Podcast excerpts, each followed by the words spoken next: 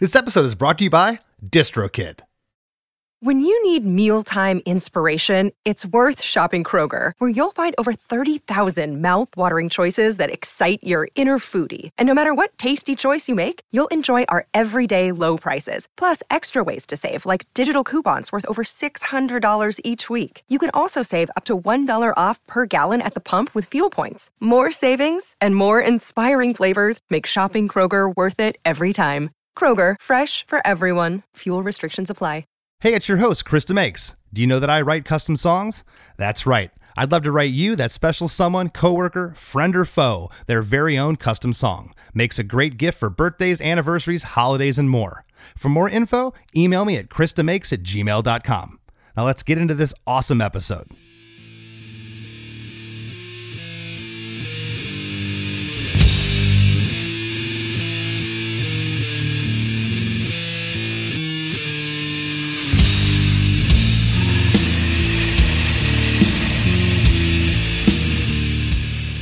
Hey, metalheads, ghosts, goblins, vampires, werewolves, and ghouls, we got some death coming your way. Today's guests are drummer Donald Tardy and his brother, lead vocalist John Tardy of the Tampa, Florida death metal band Obituary. It was cool to catch up with the brothers. A ton of laughs were had. Together, they took me through the writing, recording, and release of the Obituary classic Slowly We Rot, taken from their 1989 album of the same name. I learned how legendary death metal producer Scott Burns went from operating the studio gear as a second engineer to winding up in the producer's chair for the sessions of the album. Scott's first major break. I found researching the lyrics online to be more painstaking for this episode than any other I've done here on Chris DeMakes a Podcast. Why, you ask? Well, let's just say that John had a very interesting way of going about the lyrics on Slowly We Rot, something I've never heard of before in almost 30 years in the music business. These guys are lifers, still out there, night after night, absolutely killing it. Pun intended. For all this and a whole lot more, grab your pitchforks and flying V guitars. This is a good one. Hey, hey, have you heard? Chris DeMakes a podcast. Hey, hey, have you heard?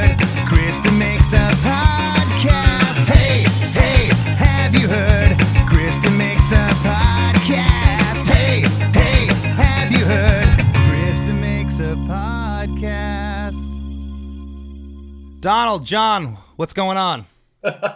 What's up, brother? Not too much. I, uh, you know, I got to thinking about obituary. The one word that keeps coming to mind with me, and I, I, I just, it's hard to say. I've known you forever. You're my friends. It's hard to talk to your friends in this terminology because it's weird in a sense. But you guys are like one of the uh, most influential death metal bands. It's just, it's crazy. I remember when I met Donald when he was out with Andrew WK playing drums on the Warp Tour in 03. I didn't know that, you know, some of Obituary was the, the backing band for, for Andrew. And I was just, I was starstruck. I remember meeting you like a barbecue one night and like, I, I remember thinking the next day, does, does he think like I was like taking the piss out of him or something? Like this punk band likes my band, but like I grew up with you guys, you know, and uh, got to be friends with you. And it's, it's an honor to, to have you on, on my podcast. Right on, man. Uh, you know, we don't try too hard when it comes to back to what your first comment was. Is uh, we did not try very hard as a band to become the influential band of death metal or Florida death metal, but um, we proudly do what we do, and uh, and uh, we we dig what we do. Well, absolutely. And uh, I have so much respect for you guys because you're cut from the same cloth as, as a band such as myself and many others. We're, we're working class bands. We go out, we bring the show, we're, door-to-door salesmen. We bring our show town to town, and that's what you guys have been doing now for over 30 years, and it's just, it's impressive. For the listeners, I want to give a little uh, backstory on the band right now. You guys formed in Tampa in 1984. You're originally called Executioner, but changed the band name to Obituary in 1988. Uh, as we've said, you guys are a fundamental act in the development of, of death metal music. Uh, you've released 10 studio albums. John and Donald are original members, along with Trevor Peres. And you know, in my notes here, I, I, I was trying to think. I want to say it was 1990. Do you guys recall playing Janus with Morbid Angel? I swear that was the bill. Does that sound about right? Yes, we do. Yeah. Okay. Yeah. You guys were just to me, and it was it's interesting. The thrash metal, death metal guys hated the glam posers, and so did the punks. But the punks and, and the and the death metal guys always kind of got along. You know, it was kind of like an, an, an, understanding there of like, okay, we don't like all the, all, of them, and a lot of the the, the beats and everything, and uh, some of the musicianship. Of course, you had bands like DRI and Cro-Mags that was called crossover. You know, it was the punks and the and this stuff aligning. It was just a really really ex- exciting time. The song we're going to talk about today, "Slowly We Rot," is from the album of the same title. Uh, it's your debut that was released on June 14th, 1989. Uh, considered to be one of, of the band's heaviest efforts, despite being recorded in standard E tuning, which is crazy because I didn't even think about that until I started listening to this track. It's like, this is 89 before pro tools before all the recording trickery you can do and uh, standard e tuning this this is heavy as hell you know the remainder of, of, of your output was uh, i believe in d tuning maybe even even lower tuning. Um, the record was produced by the legendary scott burns. Uh, scott was crucial to the emergence of the florida death metal scene. Uh, aside from obituary he produced albums for death deicide cannibal corpse sepultura cynic and atheist. Uh, his last album he ever did was 2005's frozen in time by obituary uh, which which is which is crazy. I guess uh, scott's doing computer programming now. The second obituary record cause of death released in september of 90, often considered to be one of the most important death metal albums of all time. Your third record, End Complete, sold more than 100,000 copies. Uh, it was your first album to chart in the US and Europe. Uh, the video for End Complete received uh, significant airplay on the Headbangers Ball, which was like my favorite show in the world back then. on the fourth record, World Demise, uh, you guys toured with such bands as Napalm Death and then the unknown Machine Head at the time. And after the release of your fifth record, Back from the Dead 97, you guys disbanded for a while. And like I said, in 03, that's when I met Donald out on the road and we just hit it off. You know, we're, we're both from Florida, had a ton in common.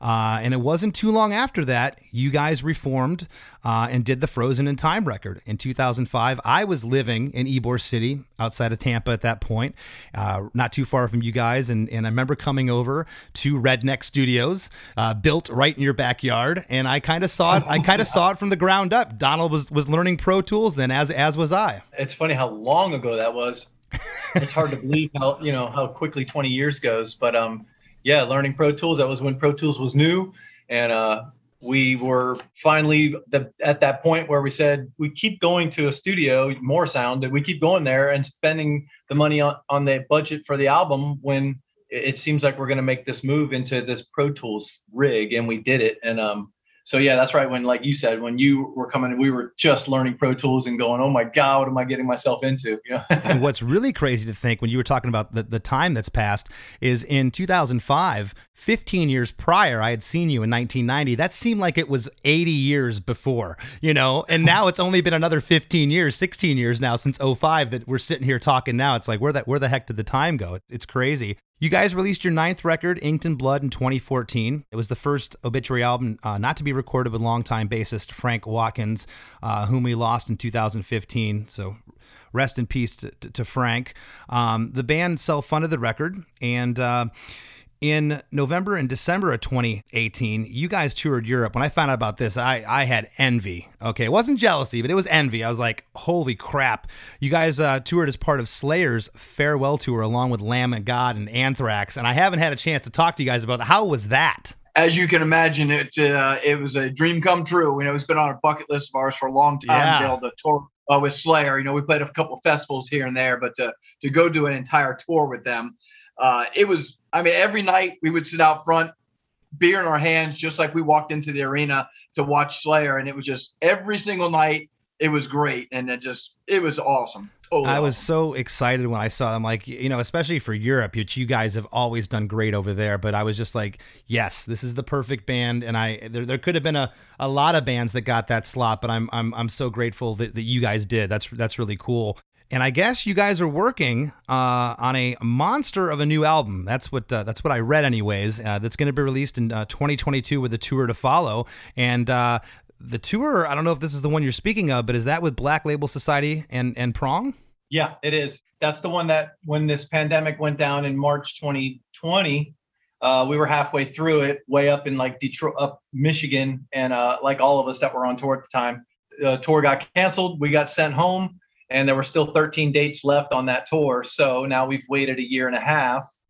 Thank the Lord, we are ready to get back out on the road. And so, yeah, the new dates, the, the tour is October, November with Black Label Society. So yeah, we're ready to get this thing fired back up. And three heavy bands, but three distinctly different bands. How were you guys received? How was the package as a whole? It's exactly why we're just so happy they called us back um, because I mean, we were having such a good time on that tour.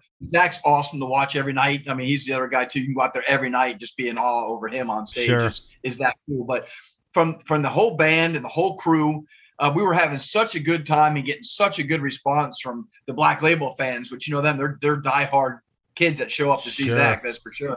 But man, we were just having such a good reaction from the fans that we were just really keeping our fingers crossed that if he ever does some more shows, he would call us back. So uh, we're really happy that he did and get to go ahead and, and uh, do some more shows. That's awesome. Well, I know the fans are going to be excited for new obituary music. Uh, your your last record was a self-titled album uh, in 2017, your 10th record. So uh, yeah, I, again, I know they'll uh, they'll be excited for that. And one last thing before we dive into the song and start uh, start dissecting this, I think dissecting is the perfect word for a, for a death metal band.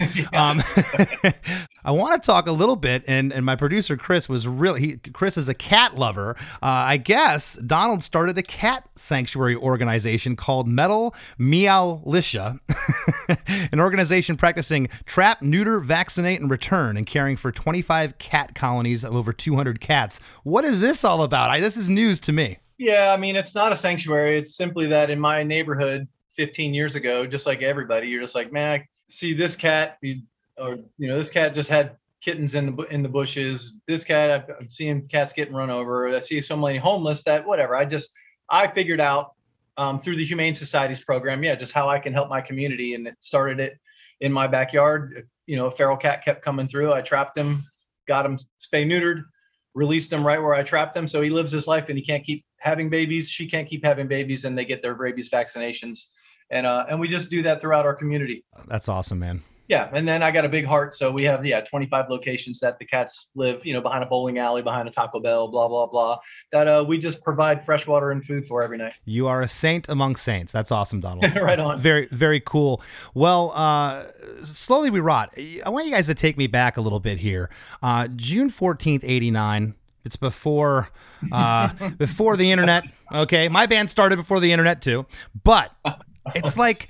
I almost try to think back, like when we got signed, like our first records, like it was tape trading, it was zines, it was mail order, it was going to Aces Records in Tampa, or you know, g- going to the places where you bought all your music and like thumbing through the records or talking. To, usually, it was the store clerk; they were the ones with the wealth of information. But how the hell? Aside from being talented, how the hell did you guys get signed to Roadrunner on your first record? How did that transpire? what it was is um, we had two two songs that were released on a um, compilation album called Raging Death. Yes. Yep. And that was with Boravor. Yeah. And it was on Godly Records, I believe. Yeah. And that was before we were signed. We were still called Executioner.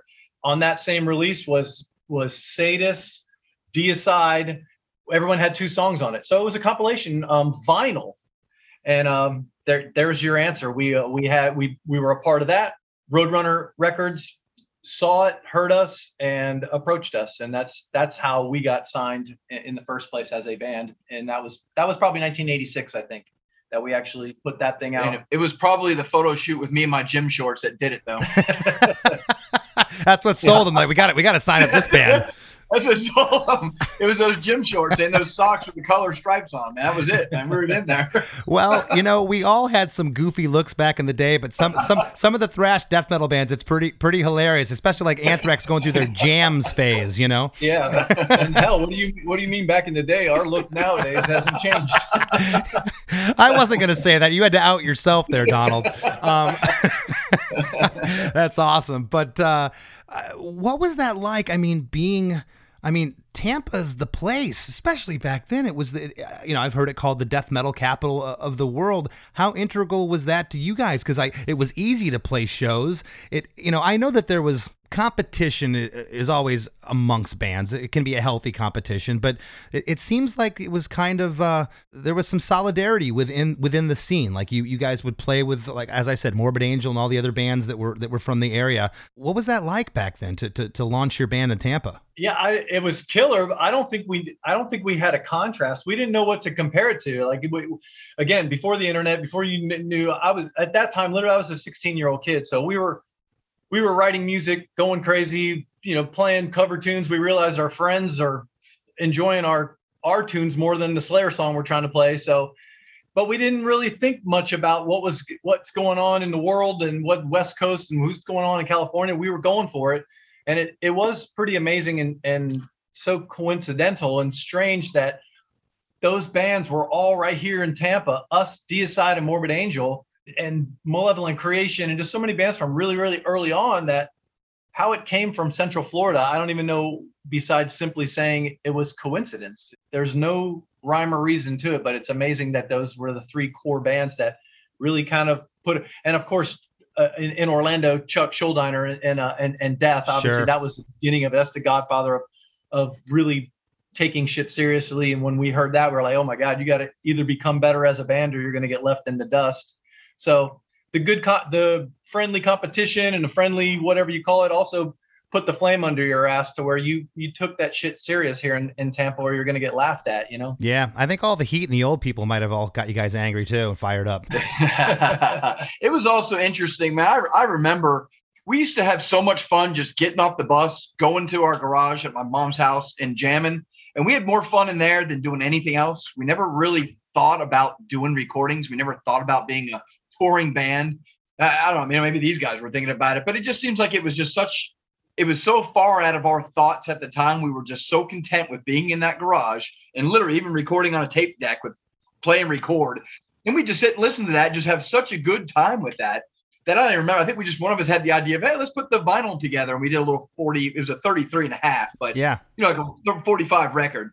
And that was really the only thing that we ever did as far as trying to put demo tapes out or anything like that. That was really the only thing we did. But it was just so cool. We were so content having that and just being in our own little world there that uh, just to, to be doing it to this day is, is pretty crazy. Well, if, if the listeners can, can hear how giddy I am in my voice and why why is Chris so excited to talk to a death metal band, I, am a metalhead. You know, I, if I could have played guitar better, I would have been in, in a thrash band or, or, or death metal band. Uh, but but punk rock was only three chords, and I, I, I learned the patterns pretty good. I, I, I, got I got I got my way around it. But uh, I mean, hell, less than Jake. One of our most famous songs is "All My Best Friends Are Metalheads," and uh, I was so into metal. As I said, I saw you guys, and and it was the, the scene was was was interspersed. It was intertwined at that point. Like I said, the punks were kind of hanging. Not all, not all the punks, and all the not all the, the, the death metal guys, the thrash guys, but a lot of us were, and it was just kind of all one great scene. And and uh, if you if you were from Tampa uh, at that time back in the day, you know. If you were there, you know it was it was magic. Uh, Slowly We Rot is three minutes and thirty six seconds.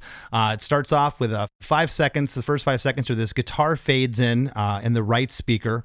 And uh, at six seconds, you get the first drum and cymbal hit. At 13 seconds, the drums kick in with this slow, sludgy dirge, this groove that Donald's doing. It's just, it's just killer. Uh, and it almost sounds like a very buried uh, scream here, too, as the drums kick in.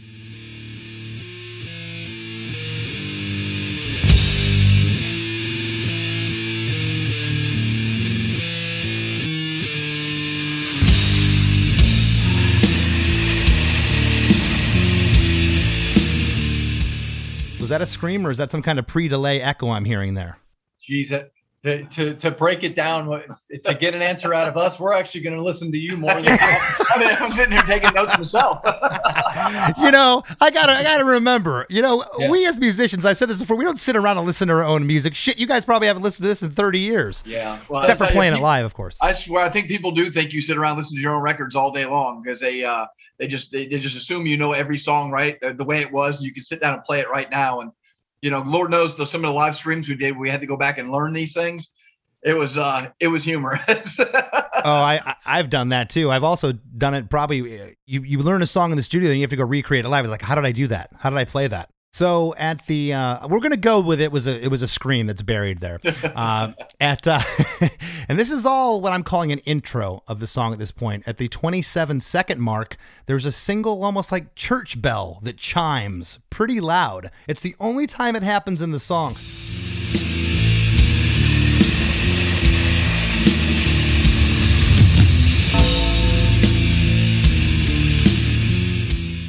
Whose idea was that? Was that was that Scott Burns or something you guys thought of? It was either me or John. I'm There's sure. a lot of you know. yeah, you know, again, kid, it's like kids. In fact, it's not just the bell. It's like, you know, this is the first time we're making a producer do his job because, you know, here we are with a thousand ideas and we're thinking a thousand miles an hour. And I think if you break that thing down, it it's actually backwards reverb that comes on the toms before the bell.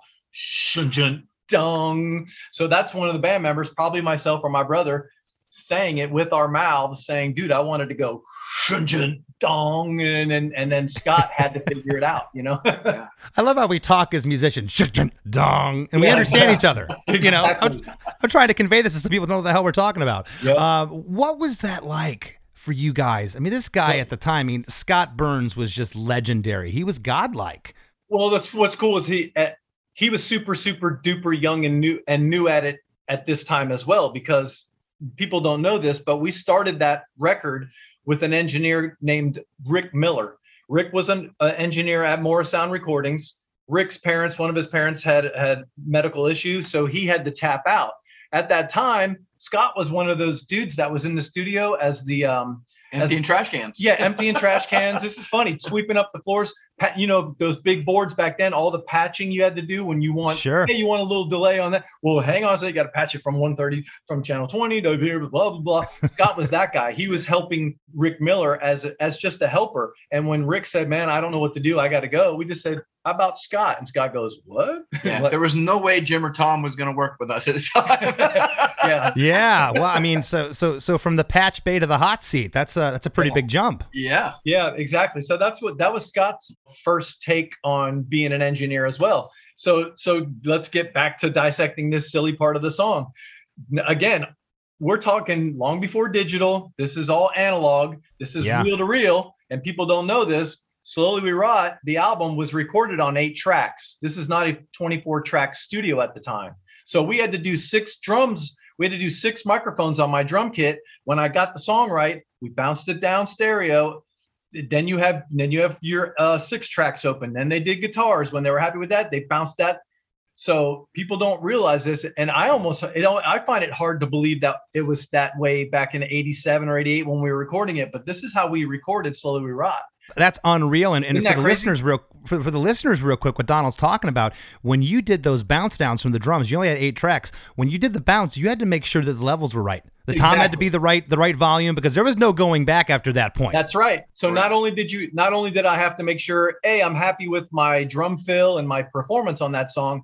You had to make sure the kick drum and snare drum volumes and the toms and the cymbals, the mix was what you wanted. Because the minute that he bounces it down, it's done, done deal. Yeah. Now you have now you have a, a a master volume for the drum kit, but that is it's a done deal. Now the guitar players are going to have to do their parts, and then we bounce them on top of each other, so John can have two channels, so he can do his shit. That's it's hard for me and John to even conceive that it was so long ago, but that really is how Morrisound Recordings was back in 1987. That's incredible. And, you know, I, I kind of uh, gave Scott a little too much credit for the time period. You know, it wasn't uh, till later that uh, he was, you know, you guys pretty pretty much with your record put him on the map. You were one of the first. So He was, we were uh, the first. Yeah, Scott was yeah. our first project. This was still at the old Morrisound too for some of that. Yep. Yeah, yeah, that's that's that's incredible. I I uh, I got the chance to do overdubs. Uh, there was some backing vocals that we missed in California, and I was living in Tampa at the time. It was around 005, Donald. I got to go and and uh, I go in the studio, and it was Tom Morris. He answered the door, and I'm like, I was just awestruck. You know, and got in there and, and just uh, was able to do some vocals. I had never been in there before, and so many legendary records I grew up on. It was it was in- it was incredible. So we at the 40 second mark, we get into the first vocal, and the vocals sound straight out of hell here, John. They they do. I, I've, I've uh, I've said a couple times on this show, a couple guys that can scream, and it- yours is beyond a scream. It's this guttural bellow that you do.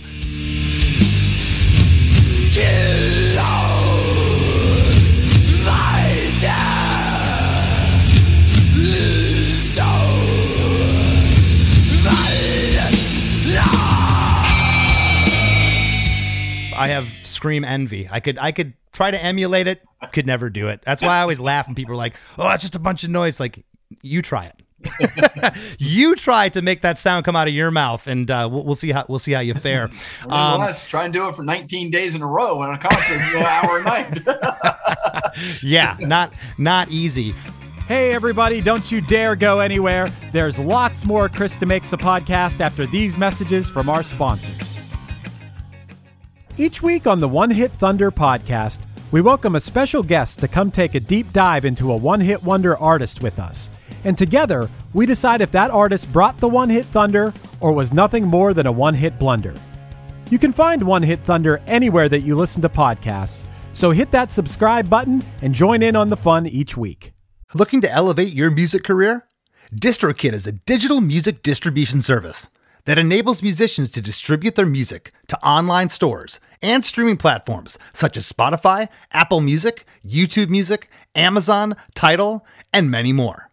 DistroKid collects earnings and payments, sending them to you, the artist. With DistroKid, artists unlock a world of possibilities. From easily paying collaborators with splits to securing your music with DistroLock, DistroKid covers all bases. Plus, you can promote your releases with Hyperfollow and create eye-catching visuals with the Spotify Canvas generator, all for free.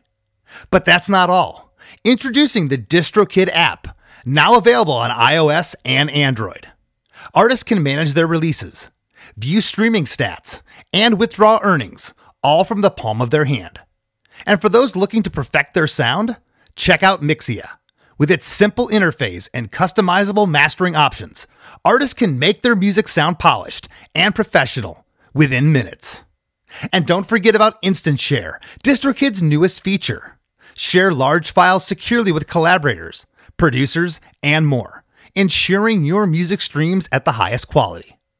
Ready to take your music to the next level? Download the DistroKid app and explore their suite of tools today. Plus, listeners can enjoy 30% off their first year by visiting distrokid.com slash VIP slash demakes. That's distrokid.com slash VIP slash demakes.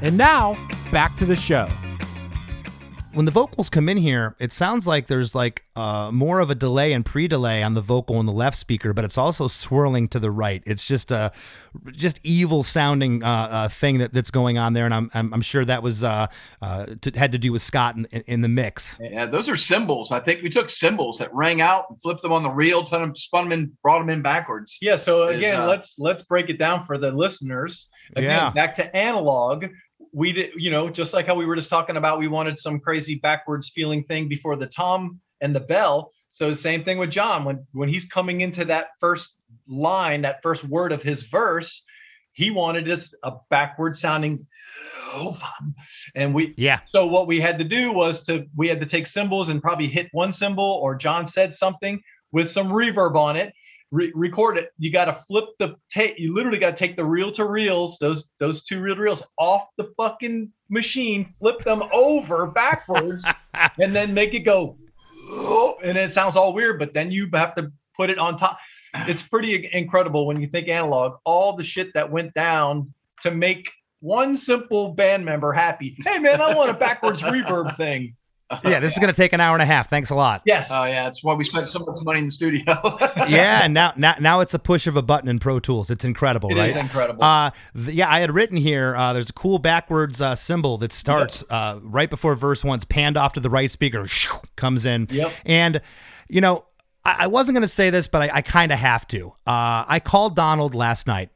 it was late, and I said, "Man, you know, I've obviously heard Slowly We Rot. It's been it's been a minute since I actually you know dissected the track and really got into it, but I've heard the song, and there's just these lyrics online, and they're all." seem to be wrong. And I printed out the ones that I thought, and Donald enlightened me and said, Well, back in the day, John would just get up there and, and stream of consciousness, just like sing what he was feeling. There was no lyrics.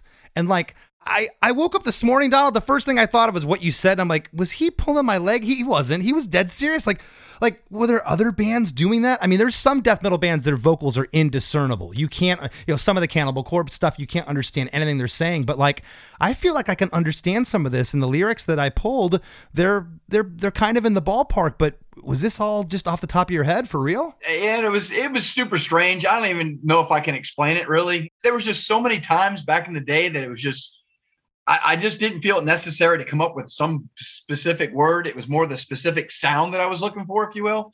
Uh, I have no idea why I started doing it that way, but back then there was so many of those lyrics are just there's not even words; they're just made up sounds more than they are words that come together to to mean anything. Well, it's interesting, and I guess this makes total sense now that this was Scott's first production. Scott Burns was more interested in figuring out, okay, I got to make the drums, I got to pan all this stuff over, put it down to one track.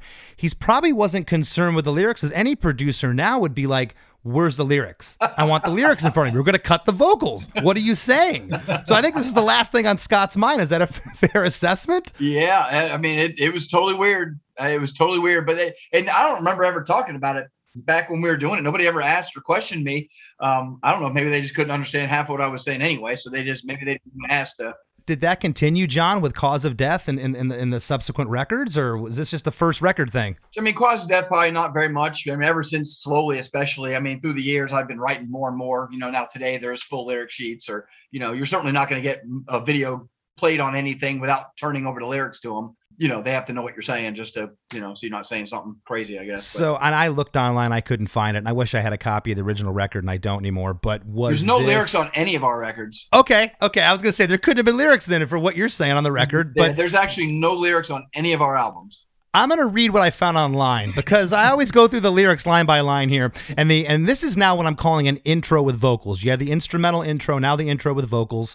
Kill all, fight death, lesions like a, a skin lesion, lesions fighting love. that is wow. That was horrible. And I'm like, what the hell does that mean? And it doesn't mean anything because it's not what John was saying. no, Well, there was no lesions, no love in there. No. well, what's also what's funny is just people online doing their best to say, "I think I know what he's saying. I'm gonna write Yeah. it down," and then they they publish it. It's hilarious.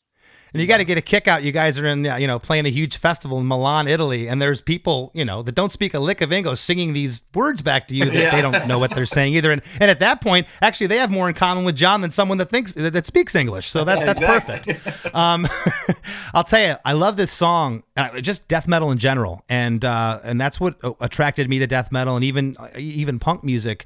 The early stuff was there's no rules on song structure or arrangement at all. Yeah, There's, there's not there's nothing nothing here fits like verse chorus verse chorus solo. In fact, at the 52 second mark, there's this guitar solo from Hell uh, by your original guitarist Alan West that comes in.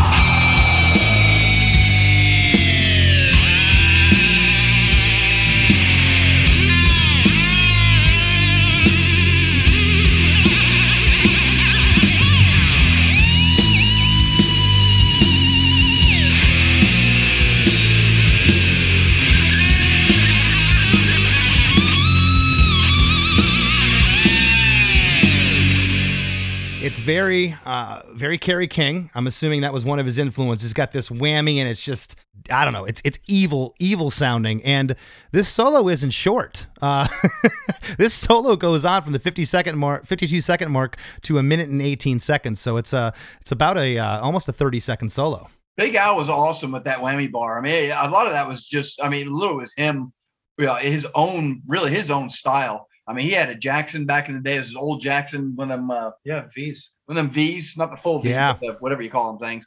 And man, I just remember he used to just be able to sit there and hold sustain and pull that dive bar and just go lower and lower and lower, and it would just go forever. But I I really think a lot of that was him, just an early age. He just, it's just what he just was born to kind of do. You know, he really was good at it. Wrote down here uh, it's evil as hell sounding that's all i can say about this solo it's great uh, at the minute and 18 uh, seconds uh, mark the drums stop and the guitars just ring out and then at the minute 24 we get what i'm calling verse one and uh, donald the beat switches there to the the classic uh, fast thrash drum beat you know it's kind of kind of double time Yeah. and uh, it, it's just kicking kicking your butt here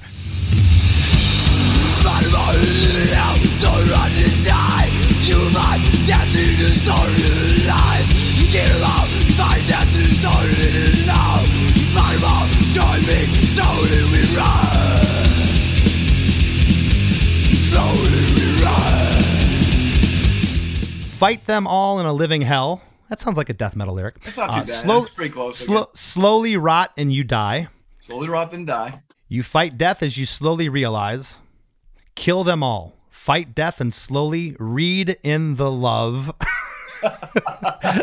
no, you guys definitely weren't singing about love. Okay, we're gonna we're gonna leave that to Lionel Richie. Fight them all. Join me. Slowly we rot. Slowly we rot. I think those two are right. Those are right. yep, fight, fight, fight them all. Join me. Slowly we rot. So again, you guys are at your mom's place. You're rehearsing. You've done this song a bunch. You're going in to record it. Is this what you were singing in the rehearsal room? Pretty much. Was it was it starting to become a thing you were you were singing, or do you do you recall? Yeah, I mean, even to this day, I still kind of sing the same stuff, and just some of them aren't really. They're not words. They're just kind of sounds that just come along and just mumble through it. You know. Have you talked to other singers in the genre uh, from death metal that that have done that? I don't know. I don't think any. No. I'll answer that. Fuck no. it's just silly, man. It's absolutely silly. I'm not a newbie here. I've been doing this for 30 years too. I've never heard of somebody doing that. Especially you guys are on road. It's not like you're some demo band. You're on Roadrunner Records, cutting. And Roadrunner, for all intents and purposes, they were a major label. You know, they were a, a label out used, of Europe that, that started. Yep. But yeah, they, it was like the greatest place, the best place for you guys to be. And uh, here you are going in and recording something without lyrics. It's incredible. I've never heard of that before. Like I'm in awe. It's funny. It's great. It's all these all these things that are happening in my, in my brain right now. It's, it's it's I've never heard of it before. It's different. It's totally weird. Yeah. Not sure what to say. I don't know why it happened, why it did. I don't know, but can't explain it. It's great. Uh, at the one minute and 44 second mark, uh, we're going into what I call verse two. The riff changes here, and the drums switch to double bass.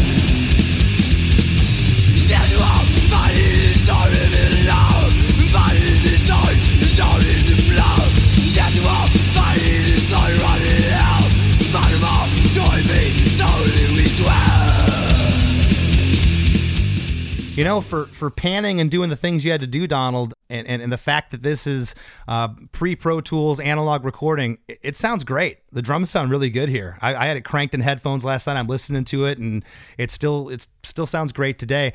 I'm gonna read again through these lyrics. We'll see what John wants to, uh, uh you know, uh, agree to that they're they're kind of right. Uh, Dead to all, fighting as you slowly read in your love. There it is again. Uh, fighting the sword the sword is your plow, dead to all. yeah, none of that rings a bell to me. but, but you know what? I'm reading through these and I'm like, that's what he's saying. It does sound like that. And but then when I got done, I'm like, there's no way he's saying love. It just it doesn't work. No. Um, fighting is you're slowly rotting in hell. Fight them all. Join me. Slowly we dwell. Slowly we dwell. Yeah. Slowly we dwell is right. Okay. I don't know. so so two words in there, right? We're gonna we're gonna say slowly we rot in the first verse and slowly yeah. we dwell. So that, that's sure. what we got, and and that's the rest of got. it was the rest of it was j- just John vocal riffing in front of the mic. Okay, on the first slowly we dwell, right there. I love this part because it goes back to the original verse riff. It changes there, and that's cool. At the two minutes and one second mark, there's now three measures of just the band doing that that verse riff again that we just changed to.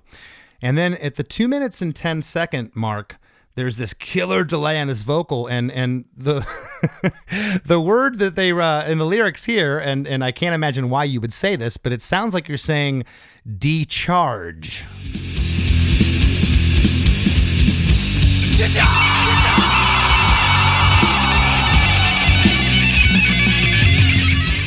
To die. It's to die. It's to die. Yeah. Okay. Yep. To die. To die. All right, I'm gonna go online and change all of those lyric sites after we get off here. Um, we're in now what uh, what we're calling the bridge, and that's actually besides a uh, besides a growl and a uh, I think it's a rot later on. That's the that that's the last lyric we're gonna hear uh, at, at this two minute and 10 second mark till three minutes and 36 uh, seconds. It's pretty much uh, some of the last vocals. we're now into a guitar solo, and this is over the verse riff until 2 minutes and 34 seconds. So it's a 24 second guitar solo. Again, just evil sounding.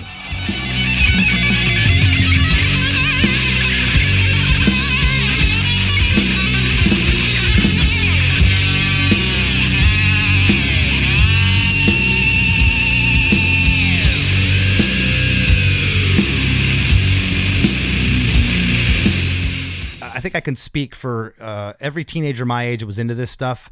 This kind of solo was just going to piss your parents off and the neighbors and everybody else that came in earshot of it. It was cool. yeah, and that's Big Al with that Jackson V, man. He just he could make noise with that thing for sure. Yeah, it, it's ripping from the two minute and 34 second uh, mark to the two minute and 44 second mark. Uh, the verse two riff comes back. It's played by itself with just sporadic drum, bass, and guitar hits. Dun, dun, dun.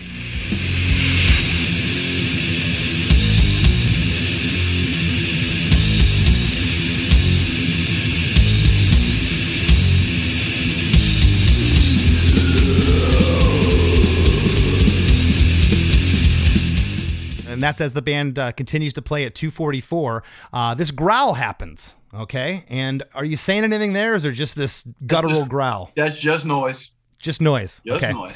Which I always kind of looked at the death metal with with the vocals as almost another percussive instrument at times. It's really kind of how I looked at it back in the day. I'd really just you know made up a Trevor's sound. Uh, his amp is always in my ear right there, and it's really just kind of where I you know, over the years, I've just kind of fall right in tune and, right in sound with his just his his sound is just so Trevor, you know, and it's always right in my ear, and that's what I always just kind of sync up to. After that uh, that growl that uh, John does, there's four measures of the verse two riff. So you get four measures of that full band, and then at two minutes and 54 seconds, the guitar riff changes yet again as the drums switch to the double bass.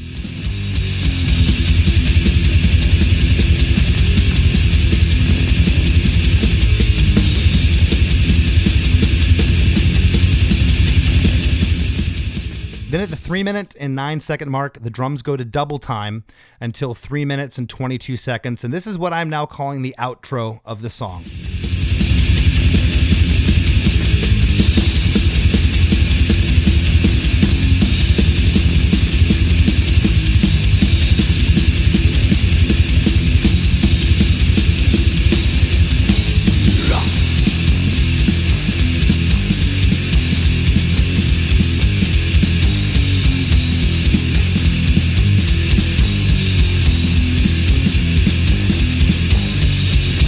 The last vocal of the song here sound it sounds like you're saying rot. Is that what you're saying? That's it. Yep.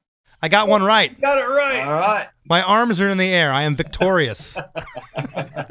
I swear. I got off the phone last night and I called Chris, uh, my, our producer, uh, Donald, and I'm like, you're not going to believe this. He's like, what? And I'm like, yeah, you know, I told told him the story, but it's it's that's awesome, John, that you that you did that, and that's awesome that Scott Burns was just along for the ride, and it and it's even more amazing that that there's legions of fans. You know, I don't just listen to the original song. I go and watch live videos. I want to hear if you did it in different key, if you add extended solos, if things are different. You know, we like to change things live sometimes.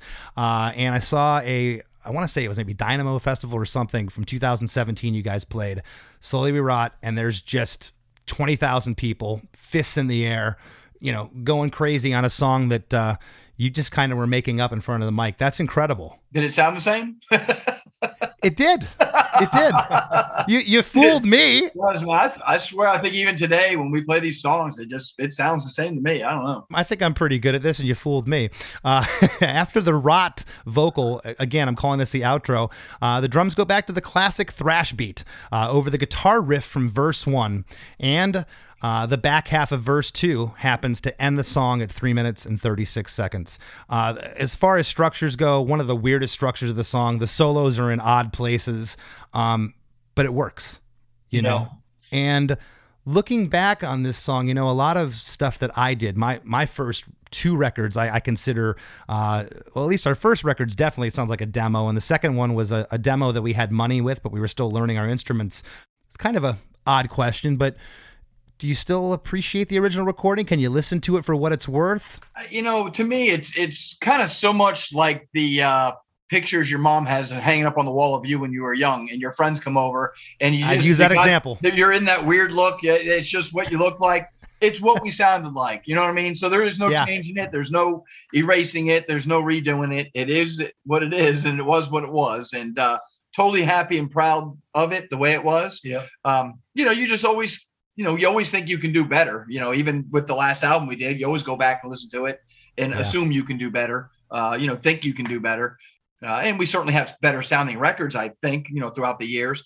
But hey, you know, we were so young at the time. We were deer in the headlights in that studio. Everything was new to us and just love it. You know, I remember t- to this day, I remember getting that first copy of Slowly We Rot standing out in front of my house. The mailman showed up. I opened it up, and I can remember to this day where I was standing uh, right next to my 4Runner and opened that that vinyl up and, and, and had it in my hands, and it was awesome. What a feeling, right? Yeah, I, I remember. awesome. I remember. I remember doing that for the first time, but it's just disbelief. It's like this is real. And going back to that time period again, it, it seems like. I mean, I know you guys had put you've been playing since '84. You'd played uh, tons of shows together. You know, you guys as brothers were always together and, and playing and, and rehearsing at your mom's place, but.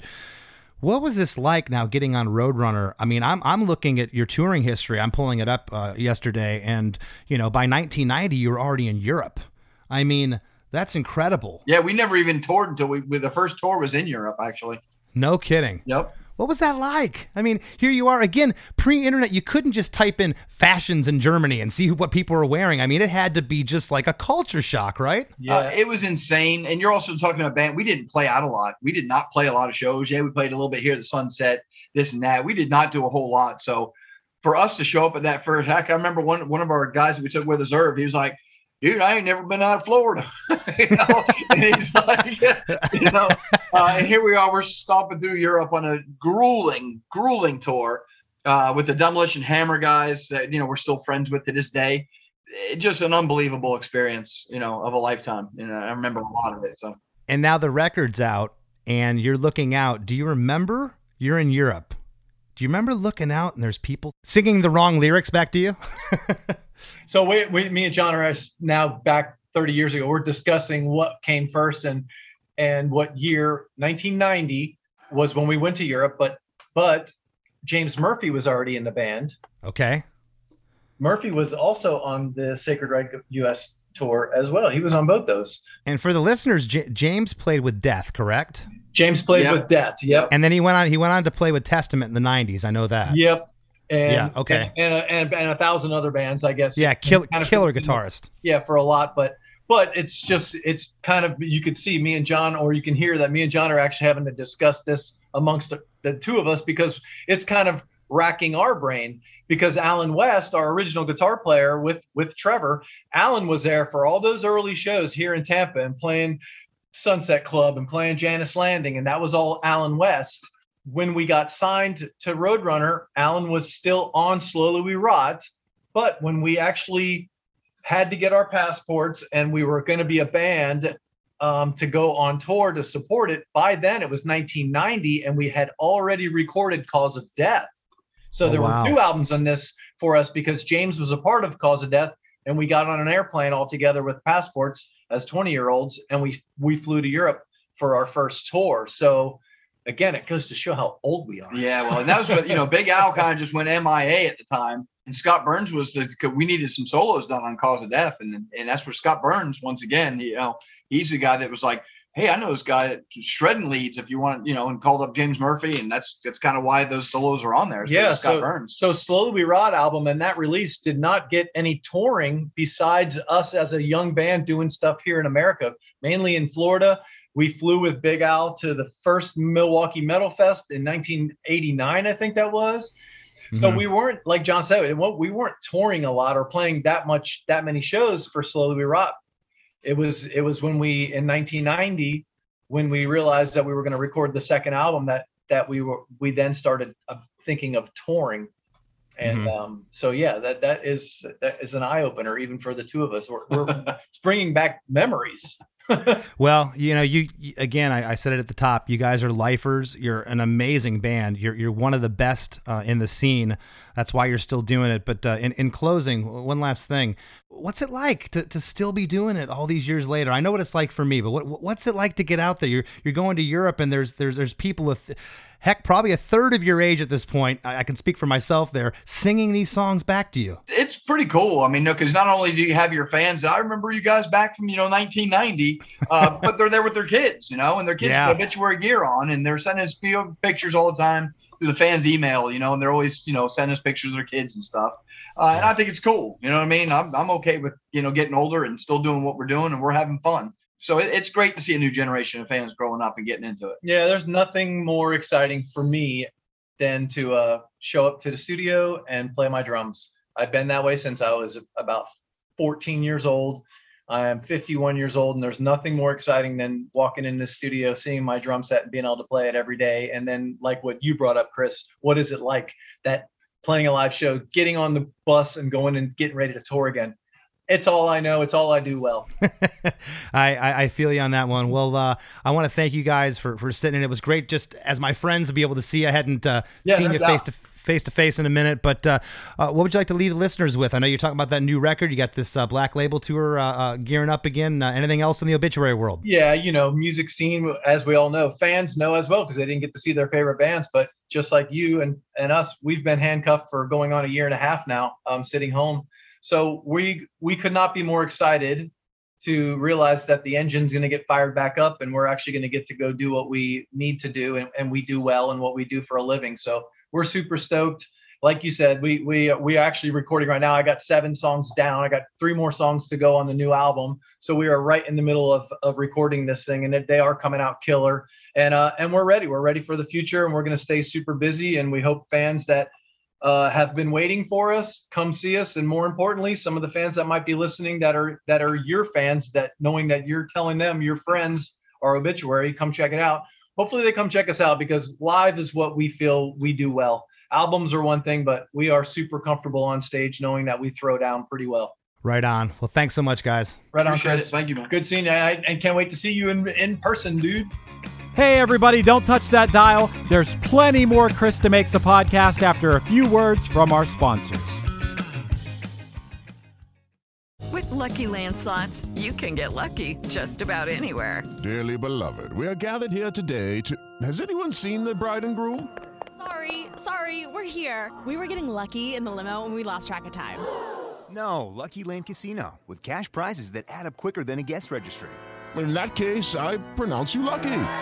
Play for free at LuckyLandSlots.com. Daily bonuses are waiting. No purchase necessary. Void were prohibited by law. 18 plus. Terms and conditions apply. See website for details. If you're looking for an inexpensive and unique gift for a friend, family member, or even for yourself, check out iloveenamelpins.com. From Hollywood stars like Jeff Goldblum and Meryl Streep, to fictional characters like the Golden Girls or Jack Torrance, to sports stars and musicians and politicians and dogs and cats, there's something for everyone at iloveenamelpins.com. As an added bonus, use the discount code chrisdemakes at checkout to save 30% off your order at iloveenamelpins.com. As we near the end of the show, here's a band you might not know. Welcome to this week's Band You Might Not Know. If you'd like your band to be considered for Chris DeMakes a Podcast, all you have to do is submit your song via MP3 only and your bio to bandyoumightnotknow at gmail.com. This week's featured band is A Living Hell from St. Louis, Missouri. In keeping with our October Halloween theme here, they're a horror influenced punk rock band featuring Jason on vocals, Mike on guitar, and Matt on the drums. Here's a snippet of their song, Out for Blood.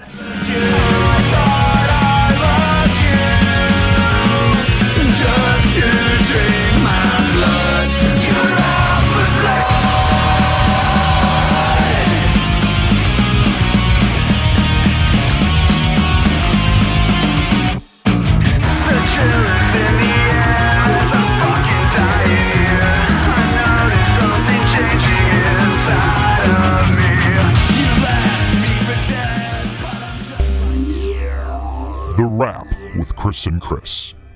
Well, Chris, this is one of those episodes where I wish people could see your face because you were smiling the whole time. and yeah, man, you're not kidding. You're a metalhead. And it's cool to see you talk about metal. You seem to be very enthusiastic about it. Well, I think, you know, a lot of times, and, and I meant to ask them this in the episode, like, you know, what does your relatives and your parents think of this stuff? They could see your success. You're playing to legions of fans across the world. But, you know, to a lot of people, death metal and thrash is, is indiscernible noise. And, and the bands that do it well, it's anything but that. When you, when you peel back the layers, some of the musicianship, some of these guys, Donald is an, a ripper. He's an incredible drummer. What his brother uh, does with his voice, like I said in the episode, it's like a percussive instrument. Uh, here I am watching videos of them from, you know, recently. Uh, he can still scream like that. I, I don't know how he could do that night after. I would lose my voice after one song. The, the talent is is is immense. Yeah, when I found out that we were having obituary on here, and I can't say that I came from metal at all, but I have some friends that are metalheads. And when I told uh, my friends that like metal that we were having obituary, and not only having obituary, but talking about Slowly We Rot, they were like, "Wow, that's like a classic. That's like a legendary song and album." And I'm not as familiar, but I know that people are going to be excited about this episode if they are into metal. And dude, I just learned recently.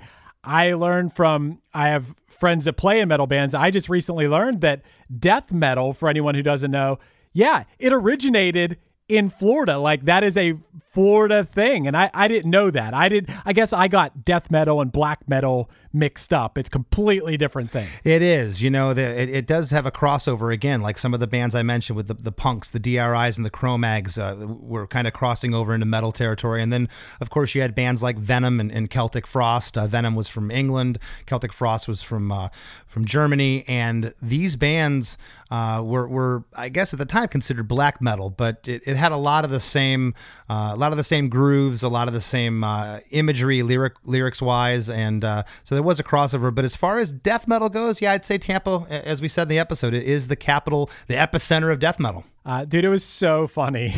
I think it was one of the funniest moments on Chris DeMakes a Podcast when you were reading the lyrics that people put online when there are no lyrics to this. And every time you said something about love, I was over here laughing out loud, being like, there's no way they're singing the word love. And yeah, that wasn't right. Uh, there was no, le- like, uh, like John said, no lesions, no love in these lyrics. No, and it, and like I said, it just totally makes sense now. And I kind of uh, gave Scott a, a, a, which he's an amazing legendary producer, Scott Burns, but I gave him a little too much credit too early. You know, didn't realize this was like his his first production that got him on the map. Uh, you know, he really made a name for himself down there. He was the go-to producer. Uh, but it makes sense now that he basically came from the patch bay as a second engineer uh, into the producer's seat. He he had so many other things to worry about with this recording and getting it right than the lyrics. Because now you come to a producer like, "What are you singing?" I don't know. It's just off the cuff. You'd be like, "What?" And if there is one genre that you can get away with this, it would be death metal.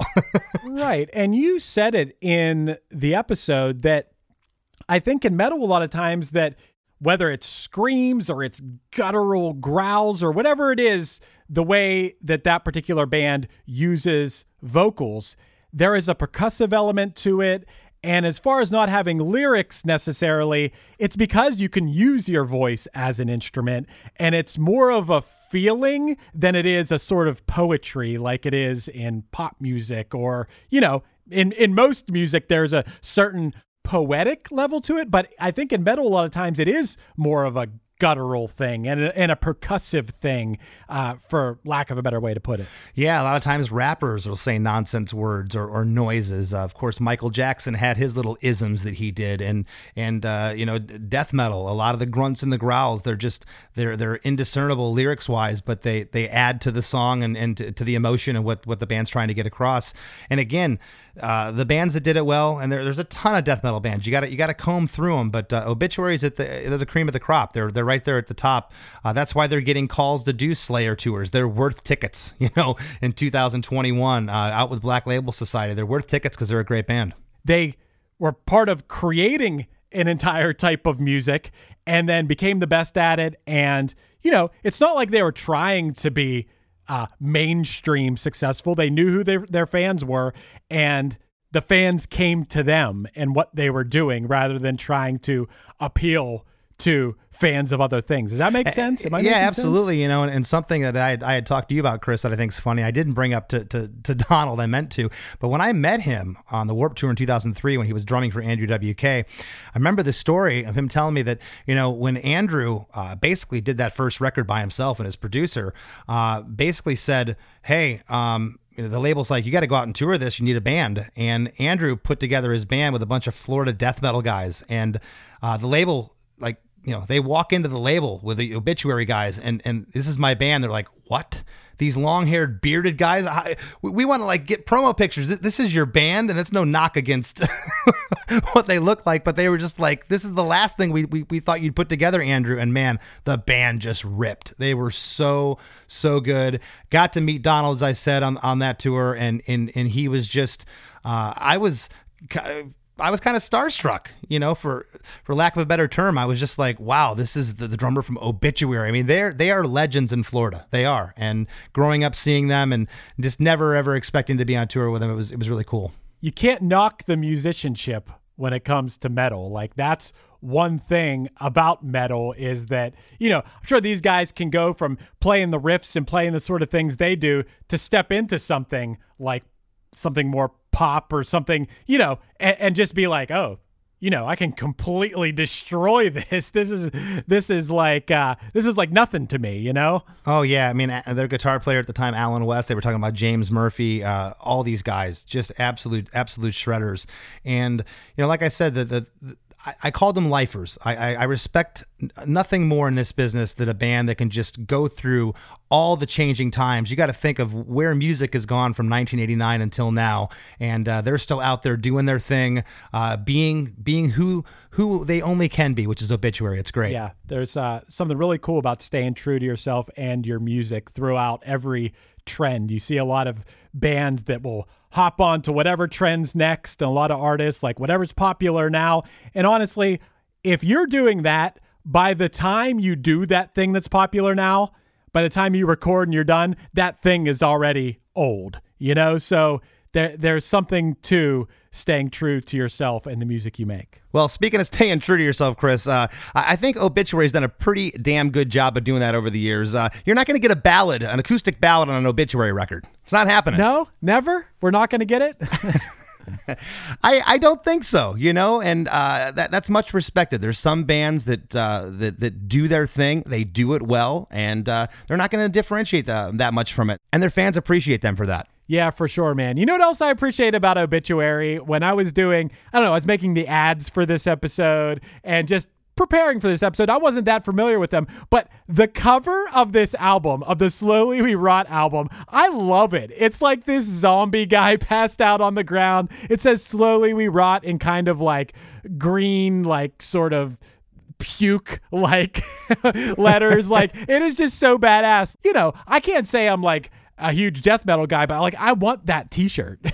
yeah, it's it, this this show has been just so so cool for me because uh, you know a lot of the people I've had in here have been my friends, and I've known Don, uh, Donald and John forever, and just to get them to sit in and, and uh, what a, what a hilarious episode! I had genuine laughs. Yeah, that was great, man, for sure. So this is the third episode of the month of Halloween month here at Chris DeMakes a Podcast. We got one more uh, coming up for you that we're really excited about. In the meantime, give me a follow on Instagram at less than Chris D if you can. And if you can, join our Facebook group. Our Facebook group is a lot of fun, regardless of what you think about Facebook. I feel like I'm always saying, I'm always assuming people don't like Facebook. It's totally fine if you put pictures of your cats on there and whatever. It sometimes gets a little weird.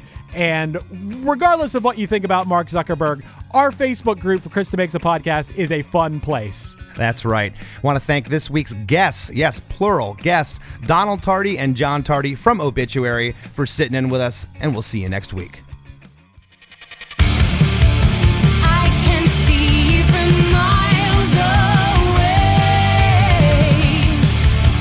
Buying Up All Your Gray, the new EP from Pack, is now streaming on Spotify, Apple Music, and anywhere else you get your tunes.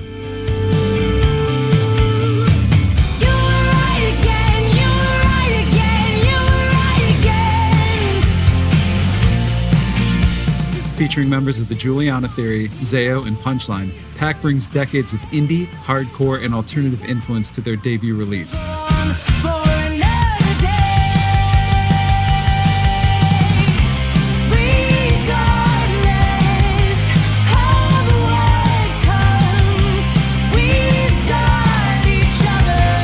Limited edition screen printed vinyl available now at mindovermatterrecords.com. Hey everyone, this is Tuck from Fit for a King and Off Road Minivan. Every week I bring you fun interviews alongside your favorite metalcore entertainers with my new podcast, Get Tucked. Join me every Monday with bands like Counterparts, Crystal Lake, like Moths to Flames, and many more. We play unsigned and undiscovered bands, deep dive into each artist's history, and of course, provide the greatest breakdowns in current metalcore. Tune in to Get Tucked every Monday, out now through Sound Talent Media.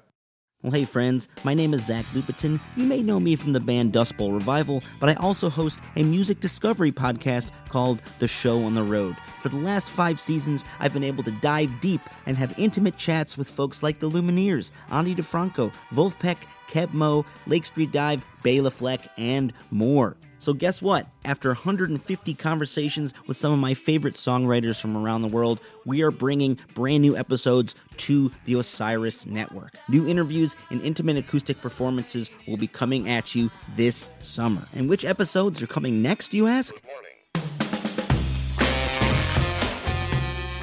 I am Zach Goody, the lead singer for the band Smash Mouth. Our band is called Milky Chance. We are based in Berlin. My name is David Shaw. I sing and write songs with my band, The Revivalists. Trust me, these conversations go some wild places. So subscribe to the show on the road on Osiris, and we'll see you soon.